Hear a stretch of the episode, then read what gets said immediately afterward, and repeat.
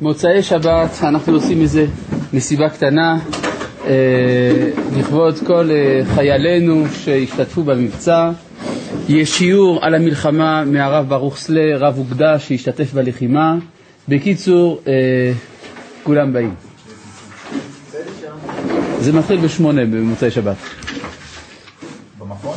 כן, במכון, במכון. אחלה, כדאי לבוא, יהיה נחמד, להודות לשם וכולי. טוב, אה, קהל קדוש, אנחנו נמצאים ב... היום יום שני, ח' שבט, תשס"ט.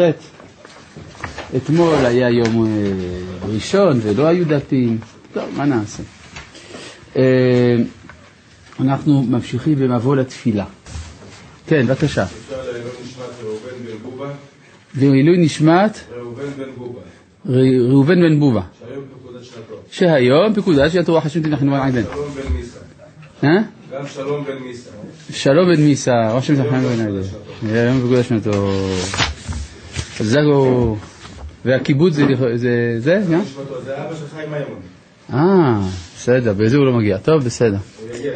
טוב, בסדר. ובכן, אה, קהל קדוש, אנחנו ממשיכים במבוא לתפילה.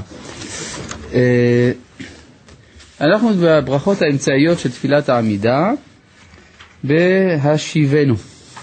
כן, הסדר של הברכות הוא מאוד משמעותי. כפי שאמרנו, אה, האחד תלוי בשני, ואי אפשר לשוב אם אין לי מודעות לריחוק. כן, אם אני שב, סימן שאני רחוק. איך אני יודע שאני רחוק? אה, יש לי דעת כדי לדעת את זה. לכן כל זמן שאין דעת, לא שייך לדבר על תשובה. הריחוק הוא ריחוק תודעתי, ואז אני צריך לשוב. לאן אני צריך לשוב? האם מדובר על אה, חטאים? לא, כי הרי בברכה הבאה מוזכרים החטאים, סלח לנו אבינו כי חטאנו. אז אם כך, מה זה השיבנו? השיבנו אבינו, בואו נראה, ל... למה? תורתך. זאת אומרת, גם תלמידי חכמים שיש להם תורה, גם הם אומרים את הברכה הזאת. השיבנו אבינו לתורתך, וכי אין להם תורה. הרי תלמידי חכמים, שגם הם צריכים לומר את הברכה הזאת, יש להם תורה על קצה הציפורניים. יפה. השאלה היא, איזה תורה? השיבנו אבינו לתורתך. בסדר? ולא? לתורתנו. מה זה תורתו של הקדוש ברוך הוא? תורתו של הקדוש ברוך הוא זה התורה שלו, שמלמדת אותנו מי הוא.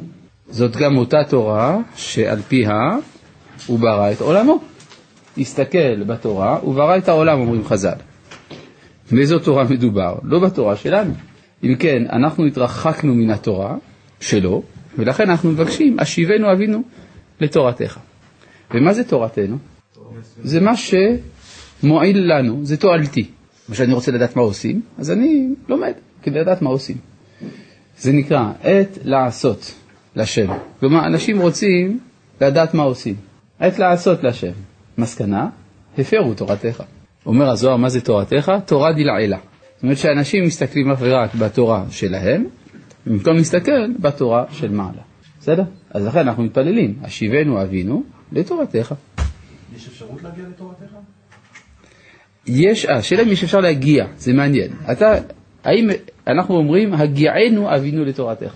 אנחנו אומרים, השיבנו, כלומר אפשר לשוב. להגיע זה כבר שאלה אחרת. כלומר, התשובה היא תנועה. היא תנועה כלפי מעלה. ההגעה זה להיות שם, מובן? ולהיות שם, הרי איך אמרו הקדמונים, לו ידעתיו הייתיו. אבל אפשר להיות בתנועה מתמדת, מה שנקרא תנועת ההשתלמות, לעומת תנועת השלמות. כן, הרב קוק, תודה רבה. הרב קוק מדבר על זה בספר אה, אורות הקודש, חלק ב', בחלק הנקרא התעלות העולם, שאנחנו מבחינים בשני ערכים של שלמות. יש שלמות שהרב קורא לה שלמות, ויש שלמות שקוראים לה השתלמות. כן? השלמות זה סטטי, ההשתלמות זה דינמי. בהשיבנו יש הממד הדינמי הזה. מובן? כן. השיבנו זה גם משמע שהיינו שם? ברוך אתה אדוני אלוהיך, העולם שהכל נהיה בו. אכן, היינו שם.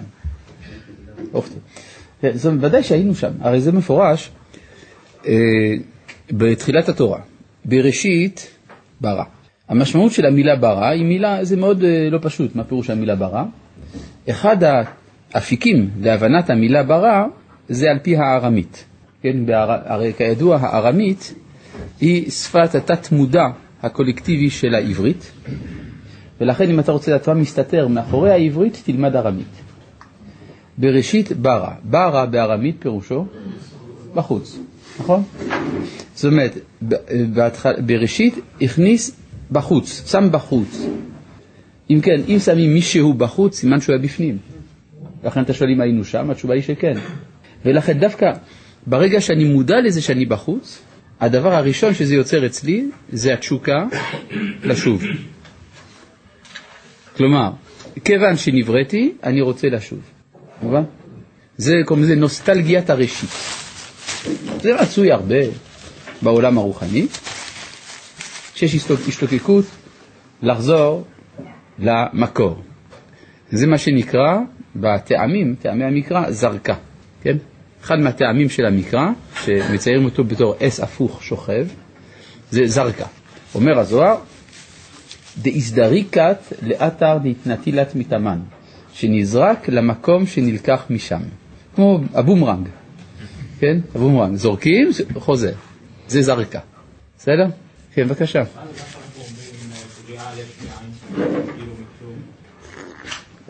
בריאה יש מאין. כן, ברור. אז העין הזה, מאיפה הוא בא? אתה צודק, בריאה יש מאין, והעין עצמו מאיפה הוא בא? לא, הבריאה זה העין. מה שאנחנו קוראים יש, זה לא בריאה, זה יצירה. רגע, רגע, רגע, רגע, רגע, אי אפשר, לאט לאט. בריאה. כלומר, אם אתה אומר שהעולם נברא יש מאין, אז יש מאין, והעין, מיש קדום. העין מאיפה בא? אתה אומר, היש בא מן העין, והעין מאיפה בא?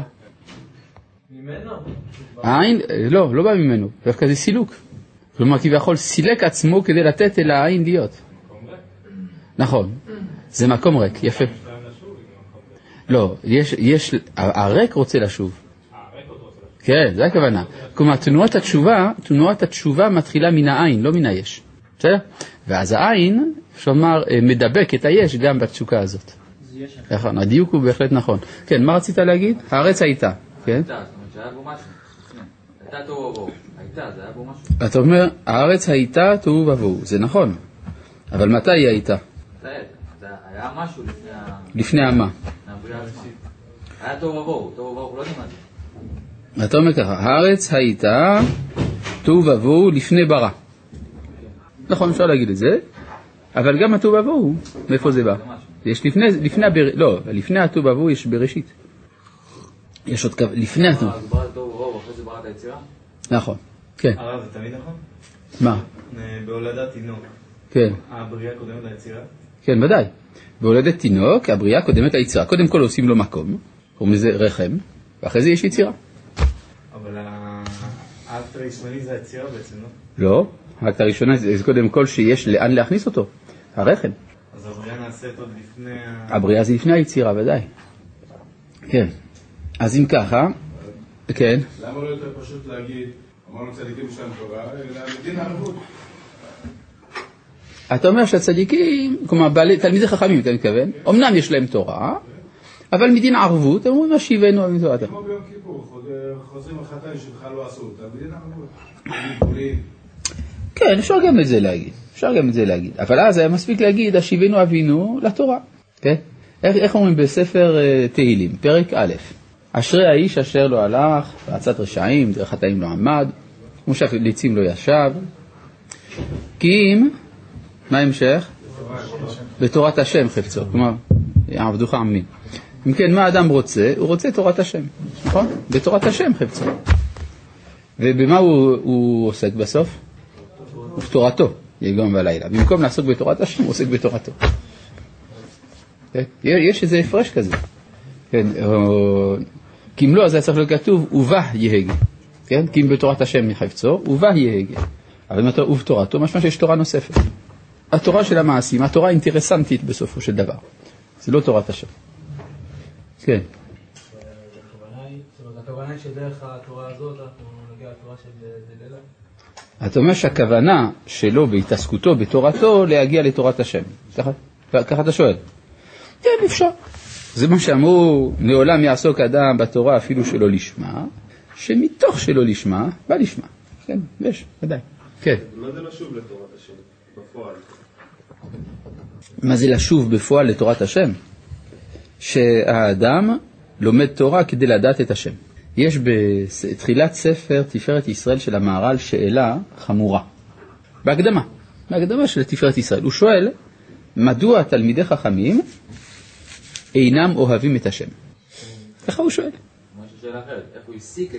ש? איך הוא הסיק את זה שהם אינם אוהבים את השם? אז כנראה שהוא לא צריך להסיק את זה משום מקום, הוא ראה את זה במציאות. כן, זו שאלה מעניינת, נכון? הוא שואל, איך זה שתלמידי חכמים לא אוהבים את השם? ואז הוא עונה. הוא מביא גם מקור לזה מהגמרא, אל תדאג. כן? הוא אומר, פשוט כי הם אוהבים את התורה, אז אין להם זמן לאהוב את השם. כי האהבה לא תהיה לשניים. מי שאוהב את אשתו לא אוהב את השם? אה? מי שאוהב את אשתו לא אוהב את השם? אותה שאלה, כלומר, איך אפשר לאהוב שניים? כן? יש איזה סיפור כזה אצל המוסלמים. כאן יושב אחד ממייסדי, אחד מגדולי הכת הסופית באסלאם, שהבן שלו שאל אותו, אבא, אתה אוהב אותי? אמר לו, כן, בני, אני אוהב אותך. אבא, אתה אוהב את אלוהים? כן, אני אוהב את אלוהים. נו, אז איך אתה אוהב אותי? אתה צודק. עזב את בנו והתיישב במדבר. כן, עכשיו, אה, ביהדות אני חושב שלא הולכים בכיוון כזה, צריך להבין איך זה עובד. מה? זה סוג של אהבה, אבל. זה לא אותו סוג של אהבה. אהבה? זה לא אהבה שיש לך לבן, זה כמו... זה לא למה? אהבה שיש לך לקדוש ברוך הוא. למה? אותו דבר. אהבה זה אותו דבר.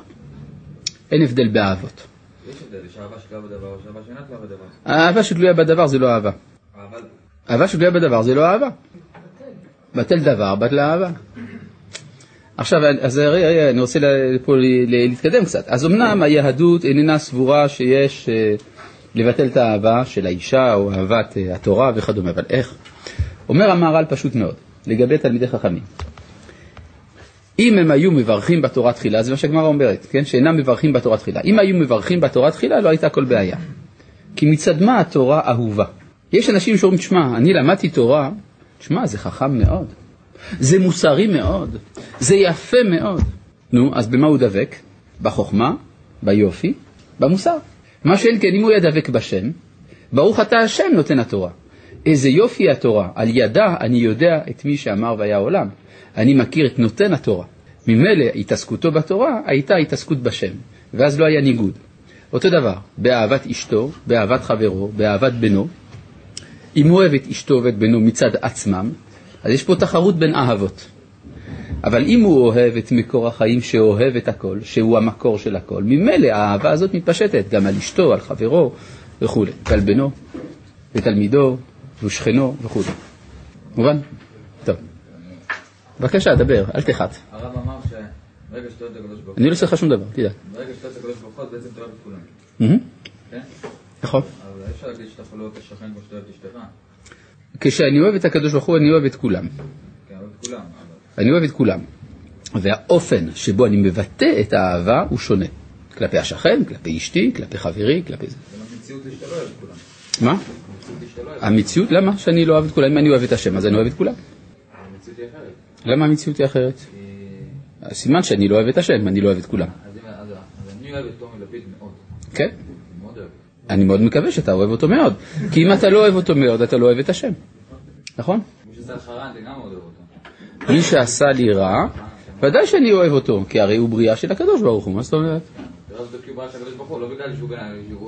אני לא אוהב את הרע שהוא עושה, אני אוהב את זה שהשם מתגלה בו.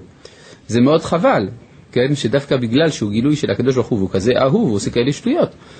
כן, הייתה פעם איזו אישה במדינת ישראל, קראו לה גולדה... מאיר. מאיר, מאיר, כן, כן, גולדה מאיר. היא הייתה ראש ממשלה, לא? כן.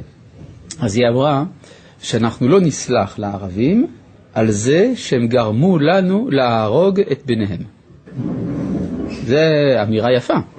זאת אומרת, הם במעשיהם אינם נותנים לנו את האפשרות לבטא את היחס הראוי למי שנברא בצלם אלוהים.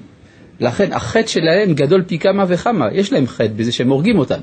יש להם חטא בזה שהם מכריחים אותנו להרוג אותם. אבל הם לא בריאה אלוקית, צריכים לאהוב אותו. נכון, צריך לאהוב. את הערבים גם צריכים לאהוב? מה? את הערבים גם צריכים לאהוב? כן, הקדוש ברוך הוא ברא אותם או לא? ברא אותם. אז צריך לאהוב.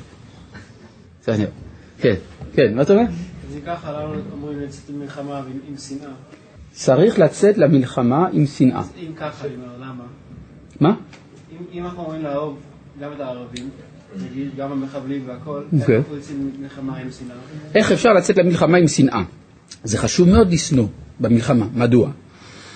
כי אם אתה לא תשנא, לא תוכל להילחם. אלא אם כן אתה צדיק עליון, שיכול גם לאהוב וגם להילחם ביחד.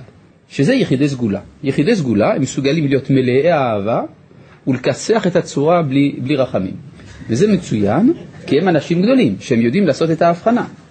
אבל מאחר ולא כל העולם מסוגל להגיע למדרגה הזאת, לכן מן הראוי מאוד שאנחנו נתיר את השנאה. כי השנאה פה היא הכרחית כדי להצליח בפעולת המלחמה, שהיא חלק ממכלול של פעולת אהבה גדולה. לא צוחק. זה שאנחנו עושים מלחמות, לא, זה שאנחנו עושים מלחמות, זה חלק מן האהבה. כי אם, אם לא היינו יודעים בידיעה פנימית שהמלחמות שלנו הן לשם תיקון העולם ולשם גילוי האהבה האלוהית על כל בריאותיו, לא היינו עושים מלחמות. אבל מאחר ואנחנו יודעים שמלחמותינו הן מלחמות השם, ממילא אנחנו גם בהרבה אהבה יוצאים למלחמה ושונאים. שונאים ואוהבים. מובן מה שאני אומר? מה, מרדכי היה בתמן? ודאי שמרדכי אהב את המן. והוא ידע בדיוק איך צריך להתנהג איתו. כי לאהוב את המן הכוונה לכסח אותו, להשמיד אותו. זה נקרא לאהוב אותו. כי זה הטוב לו, כן. כן, כן, אתה צודק, אני ידעתי שזה עורר שאלות, ולכן אני גם מ- מ- מגיע בסוף למסקנות הנדרשות. המסקנות הנדרשות זה שהאהבה, יש לה ביטויים של חוכמה. וזה ההבדל מהנצרות, כן? אולי אני אקרא לכם באורות, יש פסקה קצרה בנושא הזה. אה, איך כתוב כאן? באורות ישראל. פרק א', פסקה ד'. עוד מעט נגיע לזה, רק רגע.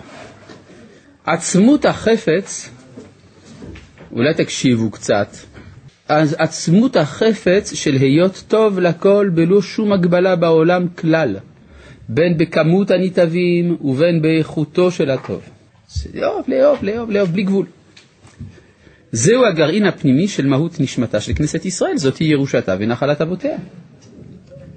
הרגש, אה, אה, הרגש הטוב הזה, לפי גודלו, היקפו ועומקו, כן צריך שיהיה מעוטר בחוכמה גדולה ובגבורה כבירה, למען דעת איך להוציאו אל הפועל בכל גווניו. צריך חוכמה וגבורה. אם אין לך חוכמה וגבורה, אתה תגיע למסקנות של הנצרות. כי מסקנות הנצרות זה שמכיוון שהאהבה מתפשטת על הכל, אסור להילחם ברע. ומה התוצאה? שאתה בעצם מזיק לכל העולם כולו. כי אם אתה לא נלחם ברע, אז הרע ישתלט על הכל, אז עשית יותר רע. לכן אנחנו נלחמים ברע, אבל נקודת המוצא שהיא אהבת הכל אצלנו עוד יותר חזקה מאשר בנצרות. כי כל כך אכפת לנו שאנחנו גם צריך, עושים את כל הפעולות ומסירות הנפש הנדרשות כדי שהטוב ינצח בעולם. ברור? כל זה חלק מן האהבה. מה עם עמלק? אתה שאלת. בוא נראה. רגע, יש פה יש לו שאלה על עמלק, אז אני רוצה לענות, רק רגע. יש שאלה על עמלק. בערך אהבה, במידות ראייה, פסקה ו', מידת האהבה השרויה בנשמת הצדיקים. יש להם אהבה, צדיקים. היא כוללת את כל הברואים כולם, ואינה מוציאה מן הכלל שום דבר, ולא עם ולשון, ואפילו עמלק אינו נמחה כי אם מתחת השמיים. כתוב, תמחה את זכר עמלק מתחת השמיים. מה אם מעל השמיים? בסדר, תשאיר אותו שם. אבל על ידי הזיכוך מתעלה הוא לשורשו הטוב אשר הוא מעל לשמיים, ונכלל הכל באהבה העליונה. אלא שצריך כוח גדול וטהרה עצומה לייחוד נשגב זה. לא כל אחד מסוגל. אפילו שאול המלך התבלבל בגלל זה. אבל היסוד הפנימי נשאר אותו יסוד, בסדר? שגם עמלק, מעל השמיים זה בסדר, מתחת השמיים אל תשאיר אפילו עמלקי אחד, לא אצבע של עמלקי. בנתה. טוב, אוקיי. כן, מה השאלה? כל הביטויים, אה, של. כל המעשים שעשו מלכי דוד לדוגמה, ושלמה המלך, כן, כל המעשים שעשו המלכים שלנו, מעשים של אכזריות, זה מתוך אהבה. הרי למשל יש הלכה שכאשר הורגים מישהו בבית הדין, יש מישהו שהתחייב מיתה, אז הורגים אותו. אז יש הלכות כיצד לעשות את זה בצורה שלא תבזה אותו. מאיפה למדו שלא לבזות אותו? שנאמר, ואהבת לרעך כמוך. ברור לו מיתה יפה. כלומר, זה שאתה צריך להרוג אותו זה דבר אחד. זה שאתה צריך לעשות את זה מתוך אהבה זה משהו אחר. ולכן צריך לעשות את זה באופן שזה לא יבזה אותו. ברור לו מיתה יפה. כן. אה, בוקר טוב הרב, למה שאנו לא נבקש ישירות השיבנו אליך ולא השיבנו לתורתך? אה, זהו, כי אנחנו לא רוצים למות. או יותר נכון, כי הקדוש ברוך הוא לא רוצה שנרצה למות. ולכן השיבנו לתורתך, לא השיבנו אליך. האם אי אפשר לאהוב כמה דברים? האם אוהבים רק ילד אחד? האם אוהבים תורה ולא ארץ? האם יכולים לאהוב את, את השם ולא את אשתו? לא מבין. אהבה זה, מוש... זה, זה דבר מושלם. אני לא יכול לאהוב באופן חלקי. אני מוכרח לאהוב את... באופן שלם ומלא. ברגע שאני אוהב מישהו, ואני אוהב עוד מישהו, אותו מישהו מרגיש בחיסרון. אתה אוהב אותי לגמרי, אז איך אתה אוהב עוד מישהו? אלא אם כן אתה אוהב את השורש של הכל, ממילא אין הבחנה בין חלקי המציאות, ואז הכל אהוב. הרב באמת מתהלך ברחוב וחש אהבה שופעת לכל הסובב? זו שאלה אישית, אני לא יודע אם אני צריך בכלל לענות. אבל נאמר ככה, אם אני אוהב את השם, אז כנראה שכן. ואם אני לא מתמלא באהבה שופעת לכל הסובב, סימן שאני לא אוהב את השם. נכון? הנה כתוב כאן. אי אפשר בפסקה ג', אי אפשר שלא לאהוב את השם, ואי אפשר שלא יצמיח כוח אהבה מתוקה ומוכרחת זאת צמח מעשי. לאהוב, לפעול בפועל ובמעשה כל המתרחש לטוב ביחס להשגת אור השם. אי אפשר שלא לאהוב את התורה ואת המצוות, שהן כל כך קשורות בטוב השם. אי אפשר שלא לאהוב את היושר ואת הצדק, את הסדר הטוב והמעולה המסבב טוב לכל, שהוא קשור יפה באמיתת המציאות וברעיון הלב ביחס המעולה שלפי גודלו ותפארתו אנו קוראים אותו ומתגלה בו חפץ השם, מה שהוא נעלים מכל זה ובמיוחד מכל זה ומרווה נעימות לנש- לנשמת כל חי יותר מכל מה שכל רעיון יוכל להתנשא. ואי אפשר שלא להתמלא אהבה לכל בריאה, שהרי שפע אור השם בכל הוא מאיר, והכל הוא התגלות חמדת נועם השם, חסד השם מלאה הארץ. איך אפשר שלא לאהוב את הכל? חייבים. אלא מה?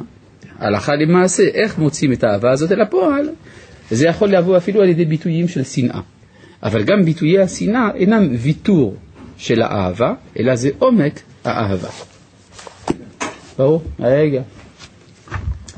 ניתן לומר על דרך גדול המחטיאו, שכיוון שהערבים עדיין מצויים בברבריותם, ואם לא נרסן אותם הם יהרסו את העולם, כאשר אנו מכסחים אותם, זוהי האהבה האמיתית הראויה להם, למונעם מכך. טוב, כן, מה? בבקשה. דבר, נו. לפי מה שהבנתי בנייר קוק על בפסקה באורות ישראל, שאנחנו שאנחנו הורגים את האויב, או כאילו הרשע בעולם, מהמם. אז זה רק בגלל שאנחנו הורגים את שאר העולם, בגלל שזה עושה טוב גם שאר העולם, אנחנו לא, לא. לא אלה שאנחנו הורגים. לא, לא, גם את אלה שאנחנו הורגים, אנחנו רוצים את טובתם. את טובתם זה כליונם לפעמים. אין טוב לרעים, אלא לכלות. אז זה טוב. אז כל העולם לא מבין את זה? אז כל העולם לא מבין את זה. ודאי שהם לא מבינים את זה. הם לא מבינים את זה, אנחנו רואים שהם לא מבינים את זה. כן. טוב. אה, ובכן, טוב, אה, אחרי כל ההקדם... כן. לא הבנתי, אז בתהילים א', למה אם הוא אוהב את אה, תורתו ולא את תורת השם, למה מביאים את זה כדוגמה למישהו, לאיש טוב, שצריך ללמוד ממנו? בתהילים א', הוא אוהב את תורת השם. למעשה, לא שהוא אוהב את תורתו, אלא הוא הוגה בתורתו. בגלל שאי אפשר להתחבר ישירות אל תורת השם, ולכן אה, מה שאפשר לעשות זה ההשתוקקות אל תורת השם, כך שגם כשהוא עוסק בתורתו זה נחשב לו כאילו. הגיע לתורת השם. אנחנו עוסקים באותה תורה אבל ממקומות שונים. בדיוק. זה מנקודת מבט אחרת, מתוך שלא לשמה, בלשמה. אה, הוא ב- בעין טובה על אותו בן אדם. כן, אנחנו מלמדים זכות. הרי אה, כולנו במצב כזה שאנחנו לא מגיעים לתורתך. לכן אנחנו מתפללים, השיבנו אבינו לתורתך. אבל כפי שנאמר גם לפני כן, אני חוזר לשאלה שנשאלה לפני כן, כי עניתי עליה בקצרה, אנחנו לא אומרים, לא אומרים השיבנו אליך, כי לשוב אליך הכוונה לכלות. כן? אבל יש פסוק, השיבנו השם אליך, נכון? אה? כתוב, השיבנו השם אליך, אז אם כן צריך לשוב אליו, לא? אז איך אני אמרתי שלא אומרים אליך? אה. מה? יש המשך, נכון, ונשובה. השיבנו השם אליך, ואז נשובה. מה זה נשובה? נתקן את המעשים. כלומר, יש נגיעה אה, לדקה, לשבריר שנייה באור אינסוף, ומיד אחר כך חוזרים לעולם הזה, לישות. בגלל ש... איך כתוב ב... אה, בספרים הקדומים? כתוב שהחיות רצו כלומר, רצים אל דעת אלוהים, באופן שלרגע אחד יש איזו התלהבות כזאת שהיא עדות לדבקות באינסוף, אבל מיד אחר כך חוזרים אל הדעת. אתה הוראית, אבל המטרה היא לדעת. כן? אתה הוראית, לדעת. לא, לא לאבד את הדעת. אה? כן, זה חוויה מעין של מוות, נכון. לכן רבי אה, אה, הרב דוב בר ממזריץ', המאגין מזריץ', היה מתפלל לפני תפילתו שיצא חי מתפילתו. כן, זה מסוכן התפילה, צריך לדעת, זה, לוקחים את זה ברצינות, זה, אפשר לא לקום מזה. אה? לכן צריך להיזהר מאוד בתפילה, שיהיה רצו ושוב. השיבנו השם אליך ונשובה. כן. מה אתה אומר? בבקשה. נכון נכון לאדם, שיראה את אשתו מפני אור השם שהיא מגלה? האידאל הוא שאדם יאהב את כל הבריות מצד גילוי השם. אני עניתי, אני עניתי. אלא שבמציאות לא תמיד מגיעים לזה. אז במציאות עדיף שיאהב את אשתו בגלל שהיא עושה לו אוכל טוב. כן? כן, כן. לא, זה לא טוב שאתה הרגש לעשות אוכל טוב. למה לא? זה מאוד נחמד, היא עושה אוכל מצוין, תראה איזה חביתה וזה, היא שרפה רק חצי, הכל בסדר. כן? יש הרבה אנשים שאוהבים את אשתם בגלל שהיא עושה חביתה טובה. כן. לתורתו ואז שאלתי שאלה, ואז הבנתי שאני לא מבין, מה ההבדל בפועל בין תורתו לתורתנו? מה ההבדל בין תורתנו לתורתו? פשוט מאוד. תורתנו זה התורה התועלתית, שאומרת לנו מה לעשות, מה חובתי ואעשנה. ותורתך זה תורה שמגלה לי מי הוא השם.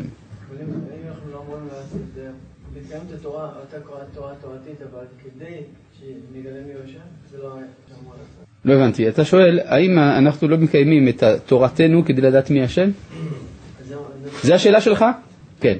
Uh, התשובה היא גם, אבל מלבד, אבל אי אפשר לדעת את השם רק דרך המעשים. בלתי אפשרי. רק דרך המעשים. בלתי אפשרי.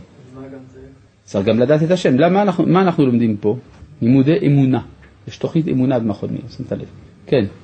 איפשהו שאתה הורג את הרע, אתה בעצם לא עושה את מה שאתה, אתה עדיף שתעלה את הרע, לא תהרוג אותו. זה איפשהו להתרחק. מזה. כלומר, כשאני הורג את הרע, אני לא מעלה אותו. וכי מנין לך? טוב? וכי מנין לך זאת? דווקא לפעמים על ידי שאני הורג אותו, בזה אני מעלה אותו. זה דרך הפעולה. דרך הפעולה של העילוי, היא משתנה מנברא לנברא. לא הרי עילוי פרח, כהרי עילוי רשע. טוב, אה, השיבנו אבינו לת... מה? אה. לא נוכל להתקדם ככה, נו יאללה, תעשה את זה מהר. אה, קדושתי למעלה מקדושתכם. כן. עתיד לשוב יהיה אותו דבר, שקדושתו תעלה? זו שאלה אחרת. השיבנו, זה לא קשור לנושא שלנו. זה קשור לנשוב, זאת אומרת, לא, זה לא קשור, איך זה קשור לשיעור? אם אנחנו הולכים לשוב לאותו מצב, או שמשהו הולך להשתנות מהראשית.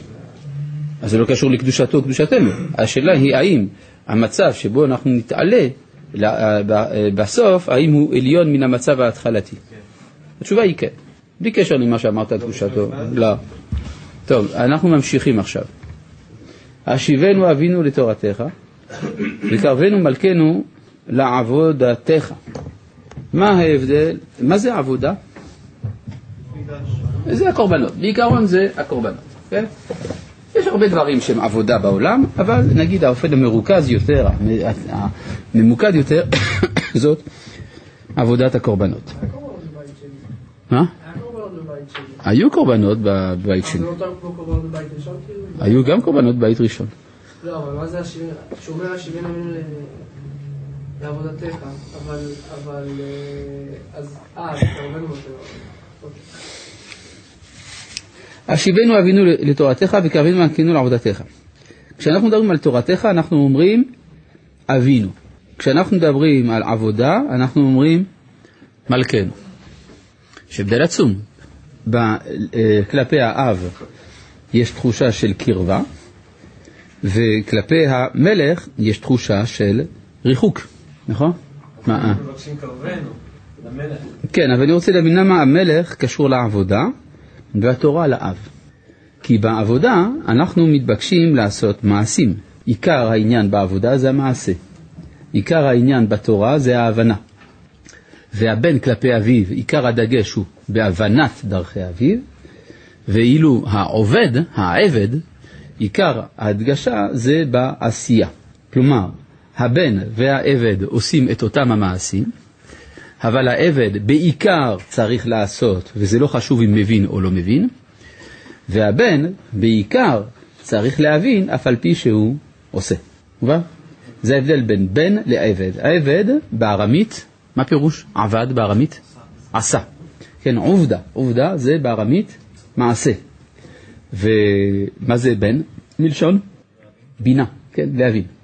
ולכן אומר הזוהר, רצויה עבודת בן ולא עבודת עבד. עבודת בן, הכוונה שאדם מבין את המשמעות של מה שהוא עושה. ולכן הוא צריך, אחד, ה, נגיד, הענפים המפוארים של החוכמה הזאת, זה נקרא טעמי המצוות. שאדם צריך לדעת מהי הסיבה הפנימית, הטעם האמיתי של המצוות, ואז הוא עובד עבודת בן. שלא כמי מי שעושה מצוות רק כדי לצאת ידי חובת השולחן ערוך, שאז הוא עובד את השולחן ערוך במקום לעבוד את השם. אה, וחזירנו בתשובה שלמה לפניך. מה זה וחזירנו בתשובה שלמה? עד עכשיו דיברנו על תורה, עבודה, ועכשיו תשובה. תשובה זאת פעולה של איזה חלק של הנפש? הרצון, יפה. אז תורה זה פעולה של השכל, עבודה זאת פעולה של המעשה, תשובה, פעולה של הרצון. כלומר, יש גם שינוי ברצון. זה דבר יותר מסובך, וכן, אנחנו מבחינים בין שני סוגי תשובה. אגב, זה לא מדובר על תשובה על חטאים, כן? על תשובה על הריחוק. עצם העובדה שאני נברא, אני רחוק, אז אני רוצה לשוב. לא. אני מבקש לשוב, כן. ואם אתה מבקש אתה לא רוצה? האדם לא מבקש אלא מה שהוא רוצה. אם אני מבקש משהו, סימן שאני רוצה, לא? אני לא יכול לבקש מהקדוש ברוך הוא. למה לא? כן, אז אני מבקש ממנו שיעזור לי לעשות תשובה. כן? זאת אומרת, וחזרנו בתשובה, כלומר, אני שב פה לא על החטאים, אלא על עצם המרחק. מי חש את המרחק? דווקא הצדיקים. כלומר, התשובה זה פעולה שלכתחילה הומצאה בשביל הצדיקים הגמורים. הצדיקים הגמורים, הם צריכים לעשות תשובה. למה הם צריכים לעשות תשובה? כי זה תשובה של הזהות. לכן כל הזמן חוזרים בתשובה. לעומת זה החוטאים, כשהחוטא עושה תשובה, מתי הוא גומר את התשובה? ברגע שהוא גמר, לשוב. למשל, אם אדם היה חוטא, למשל, הוא היה אה, אוכל מסטיקים לא בהשגחת הרבנות הראשית. כן? זה דבר חמור ביותר. עכשיו הוא אומר, אנא השם, חטאתי, אביתי, פשעתי לפניך. ואכלתי מסטיקים בלי השגחה של הרבנות הראשית. ול... והרי ניחמתי ובושתי ממעשיי, ולעולם איני חוזר לדבר זה. כן? ואז הוא עושה כל מה שצריך כדי לא יותר להיכשל בזה. אז בזה הוא חזר בתשובה, גמרנו. אומרים לו, מה עם התשובה שלך? לא, מזמן עשיתי תשובה. לעומת זה, הצדיק הגמור, התשובה שלו לא נפסקת לעולם. כי הרי התשובה שלו היא תשובה של הזהות, והזהות שלו מתעלה כל הזמן אל השם. לכן במקום שבעלי תשובה עומדים, כלומר הם גמרו לעשות תשובה, צדיקים גמורים אינם יכולים לעמוד, אלא ממשיכים את התשובה. מובן? יצחק אבינו היה כזה, כן, היו כמה כאלה, כן? שהתשובה שלהם היא תשובה מתמדת, כן? התהליך התשובה זה בעצם, זה הביטויים המעשיים של החזרה בתשובה. התהליך- של התשובה זה קודם כל פעולה של הרצון. יש גם ביטויים מעשיים לתשובה. הברכה שבאה אחרי זה היא מיותרת. זאת אומרת, אם בן אדם מזדהה עם הרצון שלו לחזור לקדוש ברוך הוא, אז ממילא יגידו המעשים. ונראה... אבל אני לא מבין. הקושייה שלך הייתה נכונה אם היה מדובר פה בתשובה על חטאים. אבל פה לא מדובר על תשובה על חטאים. מדובר על תשובת הזהות. אבל ממילא אי, כאילו, ברגע שבן אדם מזדהה עם דבר מסוים, אז זה גם יבוא לפ- יבוא לידי ביטוי בפועל. הוא לא צריך להביא לידי ביטוי בפועל, הוא לא, הוא לא חטא בחיים שלו. אז זה, זה, אלה שכן חטאו. אלה שכן חטאו, בשביל זה יש להם ברכה הבאה. בסדר? פה מדובר על תשובה, לא מצד החטאים. וחזירנו בתשובה שלמה. אם כן, מה?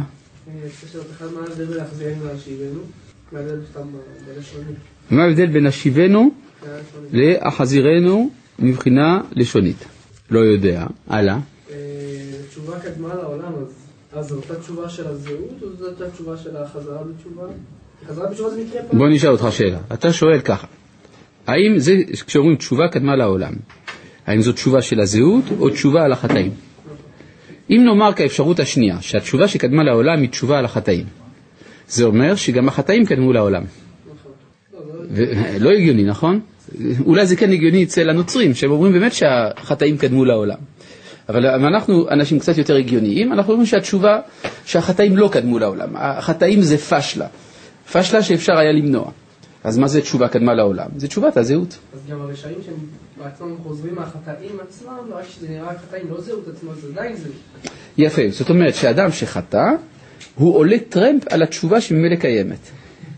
כלומר, יש תנועה מתמדת של תשובה בנשמת האדם, ואז כשאדם חוטא, הוא משתמש בתשובה כדי להעלות את עצמו גם מן החטא.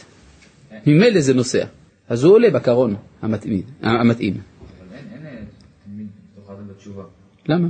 כי אז זה קרה, זה מים. אה?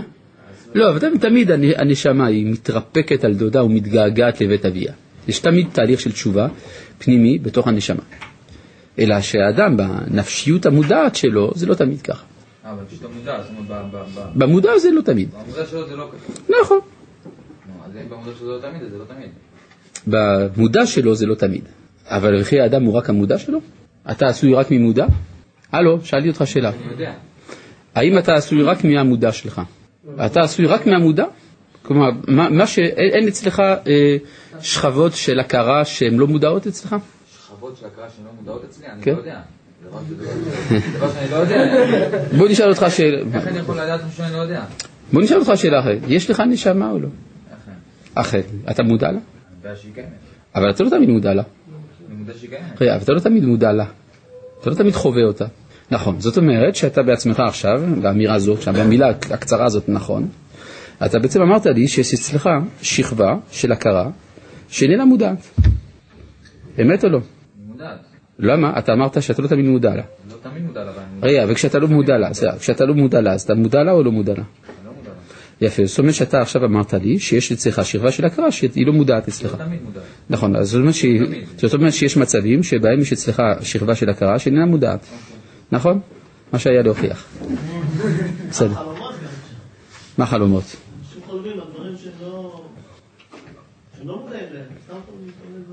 אנשים לא. לא. לא הבנתי מה שאתה רוצה לומר.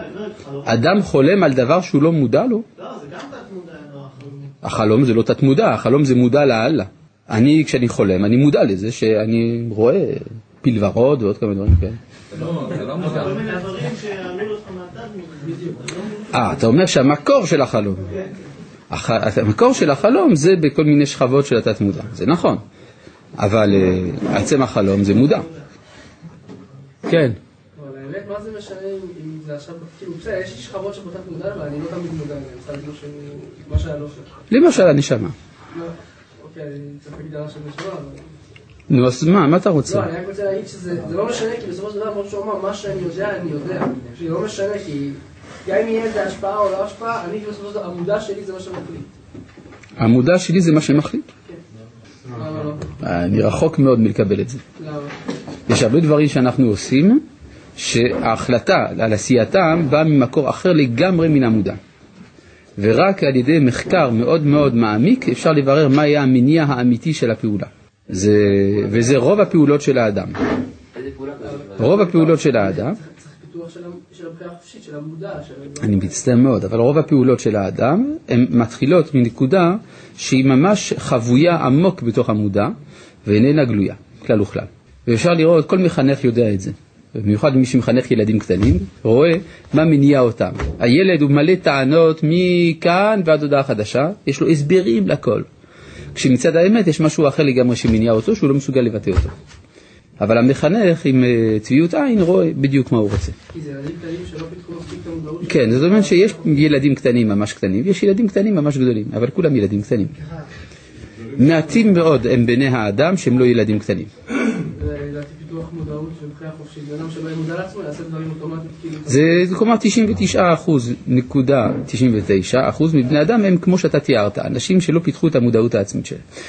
זאת אומרת שרוב בני האדם הם בעצם מונעים, ואני שם את עצמי בתוך זה, אותך לא, כי אתה מן הסתם ביחידי סגולה, אבל אני שם את עצמי בכלל אותם האנשים שמונעים על ידי דברים תת-מודעים. למרות שאני משתדל, כמו כל אחד מאיתנו, להיות מודע למה שאני עושה.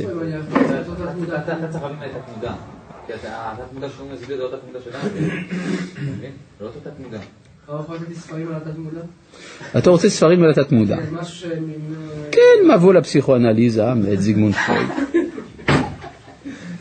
כן, הפסיכופתולוגיה של חיי היומיום מאת פרויד.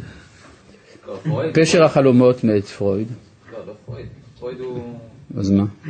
מה פרויד הוא? כן, כן, בסדר. אז אני חושב שקיבלת כבר עכשיו אה, סדרה של ספרים ממש טובה. תיקח קצת את קרל יונג, זה גם טוב. אבל השאלה איפה נכנס פה בבחירה חופשית עם הכל זה... אה, זה באמת שאלה גדולה. כן, איפה הבחירה החופשית אם יש באמת מניעים של התת-מודע? זה באמת אחד המאבקים הגדולים בנפש של האדם. זאת אומרת, למרות שיש אצלנו, אה, אפשר לומר, מאגרים עצומים של תת-מודע שדוחף אותנו, עם כל זה, ברגע שזה מגיע אל ההכרה, שמה זה בשליטתי. למרות כל העולמות הרבים שדחפו. בסדר? כלומר, אמנם זה מגיע, ל... כלומר, כל הלבה שמגיע אל הלוע של ההר געש, היא באה מתנועה אדירה בת... בתחתית כדור הארץ, ואף על פי כן אפשר לעצור אותה. תשים פקק מתאים. אה? וזה הבחירה החופשית, הפקק. כן. אה, אם בסוף השבעים או הברכה זה רוצה בתשובה, אז אה, אני מבין מזה שתשובה כוללת השתיים הראשונים. כאילו, כאילו השבעים לתורתך וקבל עבודתך, זה כלול בתשובה. הכל כלול בתשובה, נכון, אבל אני עוד לא הגעתי לסיום הברכה. אני בינתיים בתשובה שלמה לפניך. אם אני אומר תשובה שלמה, משמע שיש תשובה שלמה ויש תשובה שאיננה שלמה. מהי תשובה שלמה? תשובה שלמה הכוונה שהיא מקיפה את כל מרחבי הרצון. כלומר שאני בא יודע את כל ההשפעות של הרצון שלי על כל מערכי ההוויה. האם זה בכלל אפשרי? התשובה היא לא. אני לא יודע את ההשפעה שיש לרצונות שלי על כל מה שיש במציאות. באמת לא יודע. לכן אני מבקש מהקדוש ברוך הוא שהוא ישלים את העבודה הזאת. אני עושה מה שאני יכול, ריבונו של עולם משלים. ומהי התוצאה של התשובה השלמה? לפניך, שאני עומד לפניך. בדרך כלל אני עומד לא לפניך, אלא מאחוריך. אבל על ידי התשובה אני עומד לפניך. כלומר, יש גילוי פנים אל פנים בין הבורא לבין הנברא, והגילוי הזה של פנים אל פנים, במקום לכלות את הנברא, הוא מעצים את הנברא. ברוך אתה השם הרוצה בתשובה, מה שהתשובה היא פעולה של התאחדות הרצון שלי עם הרצון שלו. כן, לפי מה שהרב אומר, לקדוש ברוך הוא יש אינטרס בנו, האם לפי מה שאני אומר, יש לקדוש ברוך הוא אינטרס בנו? שהבריאה עצמה היא לא רק חסד. זאת אומרת ש... קודם אמרת שהקדושה שלו תעלה גם בקדושתו. אתה עוד פעם חוזר לזה. לא קשור, אבל שבאחרית זה יותר מהראשית, של הקדושה. רגע, רגע, אתה אומר ככה. אם, האם לפי דבריי יוצא שיש לקדוש ברוך הוא אינטרס בנו? ב', לא, אתה הוספת לזה עוד סעיף. ואז יוצא שהבריאה היא לא רק חסד. תשובה, הקדוש ברוך הוא יש לו אינטרס בנו, וזה החסד הגדול שהוא עשה איתנו, שיש לו אינטרס בנו. כי אם לא היה אינטרס בנו, כל פעולתנו הייתה אך ורק למעננו, הייתה אגואיזם קוסמי. ריבונו של עולם, מרוב חסדו, רצה את טובתנו, ולכן עשה שיהיה לו אינטרס בנו, כדי שנעשה למענו. אז אין פה שום דבר אה, מתוך... אה, לא- לכן זה מתוך חסד מוחלט. זה חסד עוד יותר גדול. כי החסד הפשוט זה לתת ללא אינטרס. שהיה לפני זה היה לו אינטרס. לפני הבריאה. זה מה שאני מסביר לך. החסד הגדול זה שיהיה לו אינטרס, בסדר? אצל בני אדם זה או זה או זה, או חסד או אינטרסים. אצל ריבונו של עולם, האינטרס שהוא מתעניין, כלומר מה שהוא קבע, אה, השקיע את המניות שלו, אפשר לומר, בתוך הבריאה שלו, זה חסד שהוא עושה עם הבריאה. ובקשר לשאלה שלי. שמה? זאת אומרת, אם הוא- אם הוא יתעלה, הוא? האם אה, ריבונו של עולם יגיע למצב יותר... הוא למעלה, למעלה מן הזמן, השאלה היא לא שאלה. וזאת לא שאלה. כן. אה, זה יכול להיות שלחדד איך זה אולי סותר אהבה שלא תלויה בדבר, אתה אומר שפה יש לה אינטרס. אנחנו אומרים, אנחנו רוצים להגיע לאהבה אצלו האינטרס הוא לא כשר. אצל ריבונו של עולם האינ- האינטרס זה כשר. גם אצלי האינטרסים זה כשר. אני יכול לעשות אינטרסים לשם שמיים. למשל, בשבת אני מאוד משתדל שהאוכל יהיה טעים. כי זה מצווה שיהיה טעים, אבל כדי שזה יהיה טעים אני צריך שיהיה לי טעם. אז אני מכשיר את האינטרסים. אני מנסה לחבר את זה לתלויה בדבר ולא אז אני אומר שההבחנה הזאת מתלויה בדבר ללא תלויה בדבר היא הבחנה שטחית. ב- ב- במקום העליון, הדבר שזה, שהוא תלוי הוא בעצמו אידיאל. טוב, אה, כבוד הרב, מה ההבדל, בלי יוד בבקשה, בין עבודה, בין עבודה הקורבנות למצוות? יש בעבודה של הקורבנות עילוי, השבת המציאות אל מקורה. לכאורה, ככל שאדם ונפשו מתרחקים מהבורא, כך הנשמה יותר תרצה לברוח לדודה, וממילא נוצר מעגל שוטה של התרחקות ללא סיכוי לחיבור. תשובה, זה בדיוק מה שעושים האוהבים. האוהבים מתקרבים זה לזה ומתרחקים זה מזה כדי להוסיף אהבה. אפשר לחזור על השאלה? אתה רוצה שאני אחזור על השאלה? לכאורה, ככל שהאדם ונפשו מתרחקים מהבורא, כך הנשמה יותר תרצה לברוח לדודה, וממילא נוצר מעגל שוטה של התרחקות ללא סיכוי לחיבור. כלומר, מתרחקים ואז מתגעגעים יותר. ואז יוצא שכל פעם הנפש תתרחק יותר, הנשמה תרצה יותר להתקרב, ואז כל פעם הנפש תתרחק, תתרחק הנשמה תתקרב. ואז יוצא שאתה במעגל קסמים בלתי פתור. או שנאמר שהמעגל הזה הוא עצמו האהבה. לא הבנתי את הגדרת תורתנו כתורה שהיא מועילה לנו לעומת תורתך. זה א', זה מאוד מצער שלא הבנת. ב', אני אשתדל להסביר עוד פעם. אה, תורתנו, הכוונה תורה תועלתית. אני עושה, אה, אני עושה למען עצמי, או כדי לצאת ידי חובתי, לא כדי לדעת את השם. תורתך היא תורה שהיא כדי לדעת את השם. האם הפנייה הבלתי אמצעית לאבא, הכה מומלצת בחוברות מסוג מסוים הנדחפות לידינו בהזדמנויות שונות, היא באמת אמיתית? אפשר לפנות לקדוש ברוך הוא בפנייה אבא ולהאמין שהוא מקשיב ושומע ואולי אפילו נענה? כן. כן, בבקשה.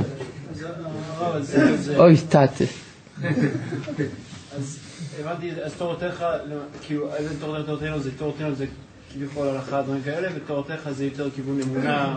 אה, כן, או שזה גישה. מתוך איזו גישה? מה? כן, בדיוק. עד כאן להיום. שלום. יש פה הסכמה על זה.